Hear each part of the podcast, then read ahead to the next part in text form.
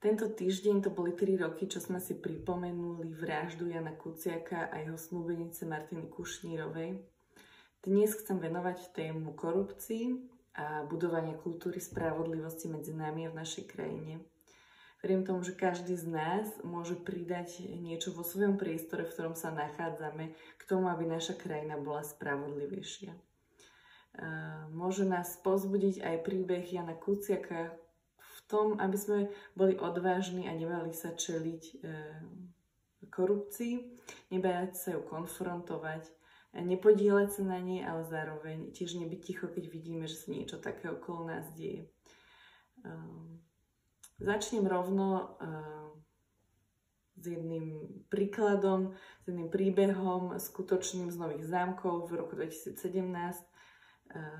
Uverejnil to denník Pravda. Takže ja vám prečítam teraz taký malý úryvok. Docent na vysokej škole v Nových Zámkoch zobral od 4 študentiek úplatky za skúšku, čím spáchal pokračovací zločin príjmania úplatku. Počas postupovej skúšky 4 študentky diaľkového štúdia dali úplatky od 20 do 50 eur skúšajúcemu docentovi. Peniaze počas skúšky vložili do výkazu o štúdiu na vysokej škole. Študentky podplácanie priznali a každá s prokurátorom uzavrela dohodu o vine a treste. Ja som schválne použila taký príklad, ktorý sa týkal 20 až 50 eur, aj keď vďaka Bohu už teraz sa vyplavujú na povrch aj kauzy, v ktorých ide o oveľa viacej peňazí. Ale pod korupciou si častokrát predstavíme práve nejaké veľké kšefty alebo vysokú politiku, ale nie je to nutne tak. Obávam sa, že korupcia je popredkávaná v našej spoločnosti a môžeme sa s ňou stretnúť na rôznych úrovniach. Čo to znamená toto slovo? Transparency International ju definuje vo všeobecnosti ako zneužitie zverejnej moci na súkromný prospech. Čiže to zahŕňa dávanie a príjmanie úplatkov, ale aj rodinkárstvo či klientelizmus. Čiže keď si niekto niečo vybaví po známosti alebo uprednostní niekoho po známosti. Pri korupcii sa zneužívajú verejné prostriedky alebo postavenie na dosiahnutie nejakého neoprávneného znevýhodnenia. A ako som povedala, tá korupcia sa teda nedieje iba na nejakých najvyšších miestach. Môžeme sa s ňou stretnúť v úplne každodenných situáciách, či už u lekára, ak chcete, aby vám dal napríklad skorší termín, alebo v škole, kde sa možno môžete dostať alebo vybaviť si známku, alebo maturitu, alebo prijatie za nejakú výmenu. Možno u policajtov, ak sa chcete dohodnúť na nižšom treste, na nižšej pokute, na úradoch, ak niečo potrebujete vybaviť, v domove dôchodcov alebo nejakom centre pre seniorov, ak nechcete čakať x rokov na to, aby tam umiestnili vášho príbuzného. Takže možno niečo z tohto vymenovaného ste sa s tým stretli, alebo máte nejaký iný príklad, ale myslím si, že každý sme minimálne o niečom počuli, alebo máme s tým nejakú skúsenosť. Iba takto na začiatok hneď spomeniem aj Krista, ktorý vlastne v tomto je úplne opačným príkladom. Keď hovoríme, že korupcia je zneužitie zverejnej moci na vlastné obohatenie, tak Kristus vlastne jedná úplne opačne. On svoju vlastnú moc, nezverejnú, aj svoje vlastné postavenie používa v náš prospech.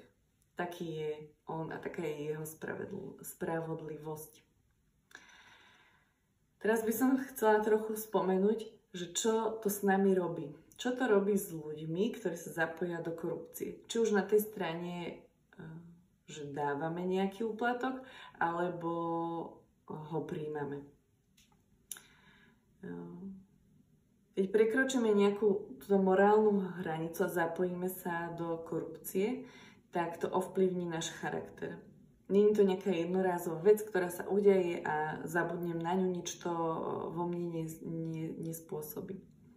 V prísloví je napísané, že úplatok je v očiach darcu ako talizman, kamkoľvek sa obráti, má úspech. Hej, čiže čo to spraví s človekom, ktorý úplatok dáva a niečo získa vďaka tomu? Čo to spraví s človekom, ktorý nemusí čakať, ktorý niečo dostane aj napriek tomu, že na to nemá žiaden nárok alebo právo?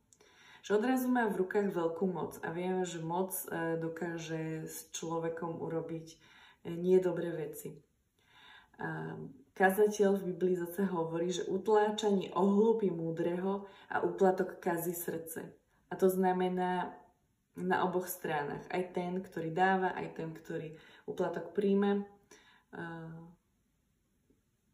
Týka sa ich to, že úplatok kazí srdce. A aký to má vplyv na našu spoločnosť? Korupcia totiž to neostáva len medzi tými dvoma stranami, ktoré v nej brali mali tú aktívnu časť, ale ovplyvňuje aj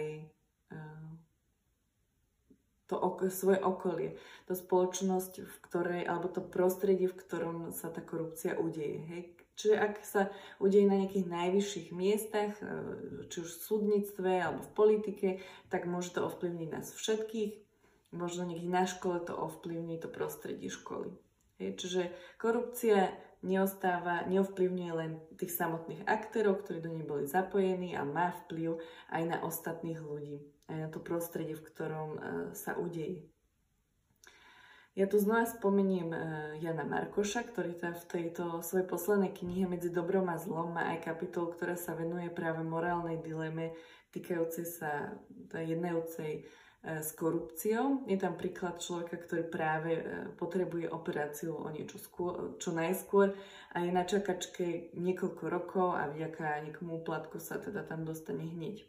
Takže venuje sa tomu, že tej dileme, že či áno alebo nie, ak viete, že je to niečo, čo naozaj potrebujete a pomôže vám to, ak to dostanete čo najskôr, čo sa týka zdravia. No, každopádne, ak človek, môžeme použiť rovno tento príklad, ktorý používa aj on v tejto kapitole. Takže ak človek sa vďaka úplatku dostane na operáciu skôr, tak nie je to niečo, čo ovplyvní iba jeho a toho lekára. Neostáva to iba medzi ním. V podstate Jan Markoš tam hovorí, že to je vlastne krádež, prirovnáva to ku krádeži, pretože okráda tých ostatných čakajúcich pacientov, ktorí teda namiesto toho, že čakajú už 2 alebo 3 roky, budú čakať ešte o niečo dlhšie, pretože ich niekto predbehol. Takže on ich vlastne okráda. Čiže korupcia má vždy vplyv aj na to prostredie, na to spoločenstvo ľudí, ktoré sú okolo týchto aktérov.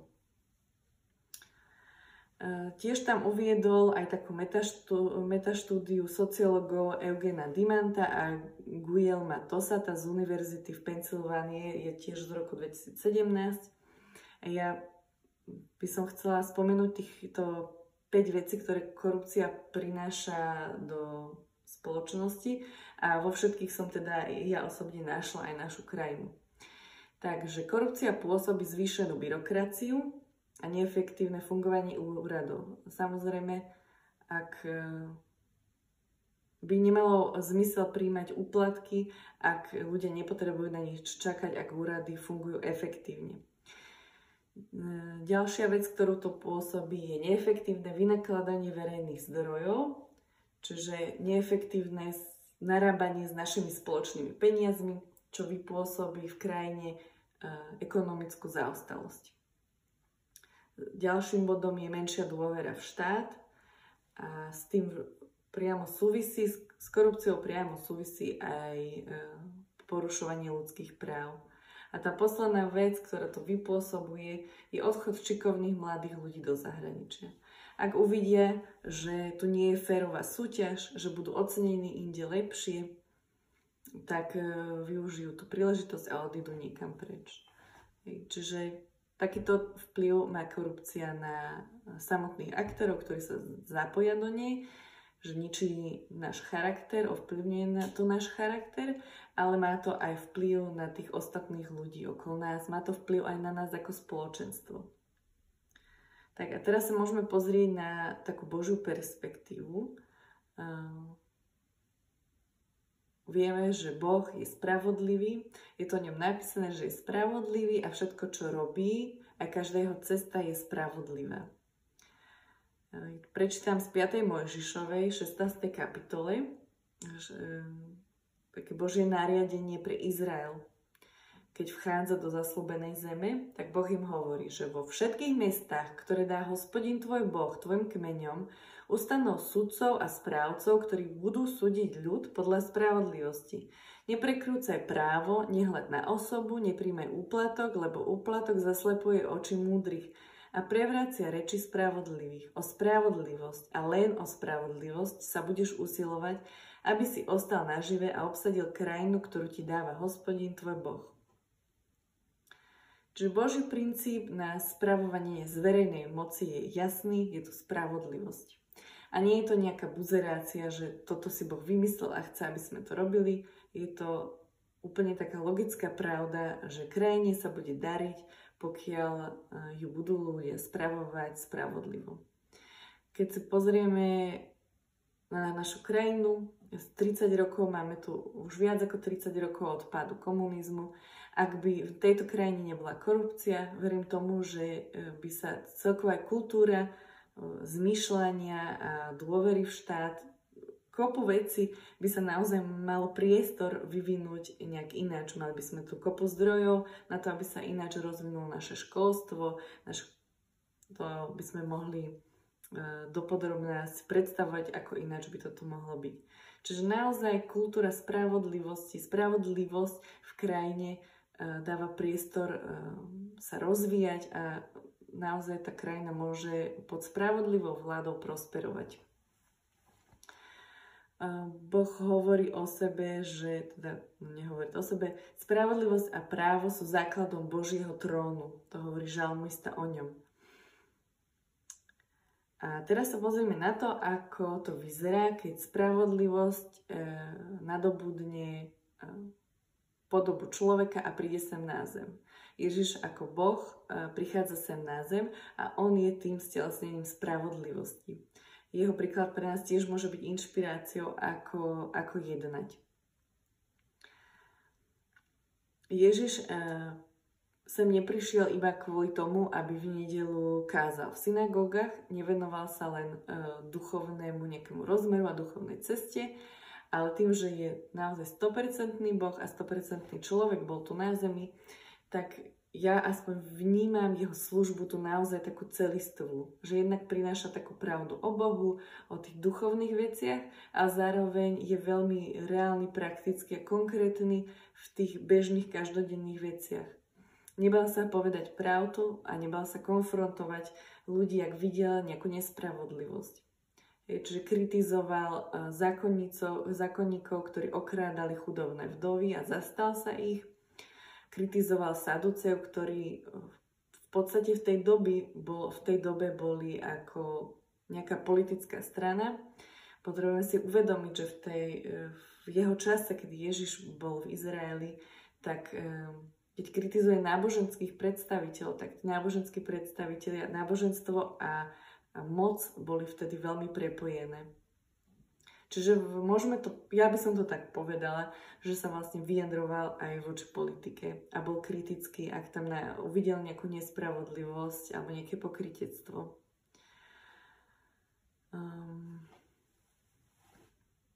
Boh je vždy na strane utláčaných. A Ježiš tu na zemi bol vždy na strane utláčaných. V žalme sa o ňom hovorí, že Boh obhajuje právo utláčaných, hladným dáva chlieb, Hospodin vyslobodzuje väzňov. A tu by som sa vás mohla spýtať, že či je horšie robiť zlo, alebo ho dopúšťať. Skúsme si to predstaviť na nejakom príklade. Ak môj syn sa chce dostať na gymnázium a ja využijem nejakú známosť, že poznám riaditeľa nejakej škole a môj syn sa tam dostane bez príjmačiek, asi by sme sa zhodli na tom, že je to morálne zlé. Ale čo ak vaše dieťa chodí na takú školu, kde vy síce ste tam nevyužili žiadnu známosť, nedostali ste sa tam nejako protekčne, ale Ale viete o tom, že sa to deje, že dostávajú deti lepšie známky, ak za výmenu nejakú protislúžbu alebo spravia maturitu. Niektorí ľudia sa tam tak dostanú, teda bez príjmačiek. Tak čo, ak o tom mlčím, viem o tom, mám tiež nejaký podiel na tomto zle, že nesiem tiež za to nejakú vinu. Ak sa vrátime k tomu porovnaniu, že korupcia neničí len nejakých charakter tých ľudí, ktorí sú do nej zapojení, ale ovplyvňuje aj to spoločenstvo ľudí, o ktorých sa to týka, tak myslím, že môžeme povedať, že tí ostatní žiaci na tej škole, ktorí vlastne musia na svoje známky tvrdo pracovať, ktorí sa musia učiť, aby sa na tú školu dostali, tak tí sú vlastne tí utláčaní, pretože ich predbieha niekto, kto nemusí vynaložiť žiadnu námahu na to, aby si tie známky zaslúžil, aby sa si zaslúžil dostať sa na tú školu, aby si zaslúžil tú maturitu. Čiže ja by som povedala, že ak sa voči tomu ozveme, ak konfrontujeme toto jednanie na tej škole, tak sa zastávame tých, ktorí sú utláčaní. A ak je Boh spravodlivý, ak jeho trón je postavený na práve a spravodlivosti, ak on je ten, ktorý vyžaduje tú spravodlivosť, tak si myslím, že je na našej strane, alebo že je to niečo, čo je mu príjemné. Lebo tu nejde iba o to, že si chcem niekoho okritizovať alebo niekoho súdiť za to, že je zlý, ale ide o ten motív, ktorý v sebe mám, že ja sa chcem zastať tých, ktorí sú v tejto situácii utláčaní. A preto poukazujem na tú nespravodlivosť, ktorá sa tu deje. Čiže aj na tom motíve záleží. Ježiš o sebe povedal, že prišiel kázať chudobným dobrú správu. Prišiel zvestovať evanjelium, že prišiel prepustiť utláčaných na slobodu. A pre mňa táto dobrá správa nie je iba nejaká duchovná. Pre mňa, ja si potom predstavujem aj niečo veľmi praktické.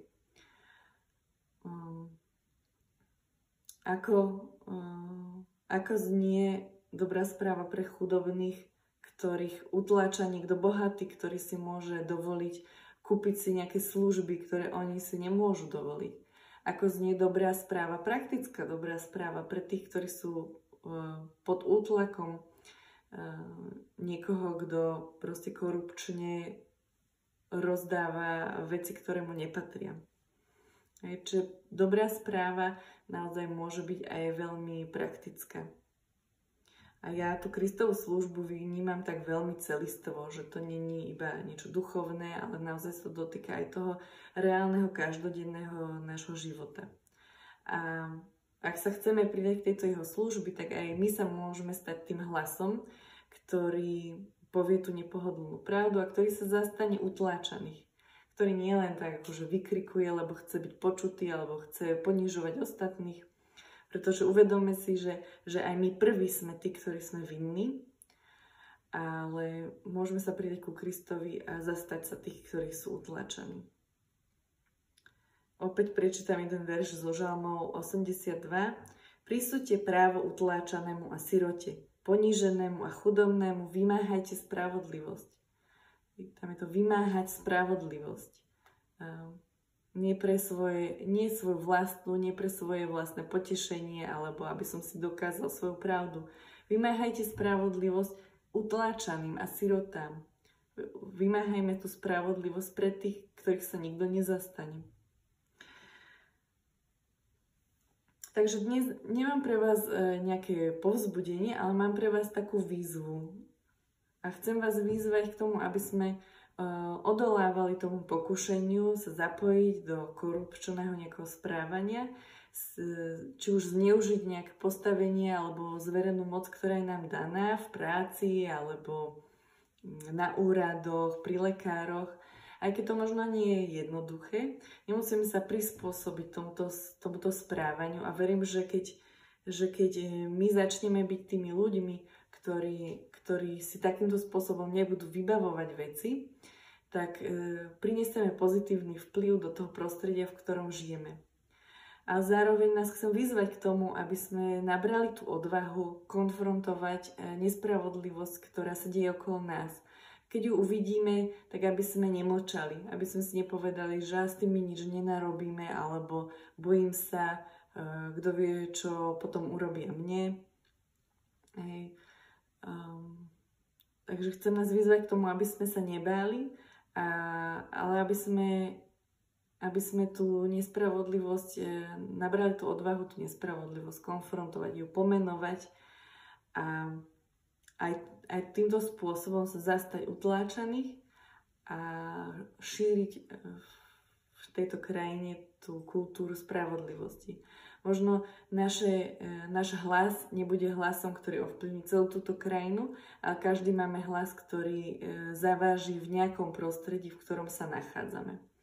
Takže verím tomu, že na každom z nás záleží a že môžeme byť v tomto podobní Kristovi a pridať sa k tej jeho službe, ktorá naozaj prinášala túto dobrú správu, ktorá sa zastala tých, ktorí boli slabí, a byť ako Kristus, ktorý teda konfrontoval aj ľudí, ktorí boli pri moci a ktorí ju zneužívali. A nech nás tomu inšpiruje Kristus so svojím srdcom, so svojím motivom, ktorý to nerobil preto, aby si tu budoval nejaký imidž toho najdokonalejšieho, ale ktorý to robil naozaj z čistej lásky, ktorý svoje postavenia, svoje všetky zdroje a svoju celú moc naozaj bol ochotný venovať pre nás a v náš prospech, aby sme sa mali dobre. Takže aj to, čo my budeme šíriť, ako my budeme žiť, naozaj ovplyvní, je to súčasť toho, ako ovplyvňujeme túto krajinu a ako sa tu bude nám žiť. Takže toto nám prajem a teraz bude ešte jedna posledná chvála a potom vás pozývam, aby ste sa pridali, kto to teda pozeráte teraz online, teda live v premiére, tak vás pozývam, aby ste sa pridali na Zoom, kde sa možno aj o tejto téme viacej rozprávať.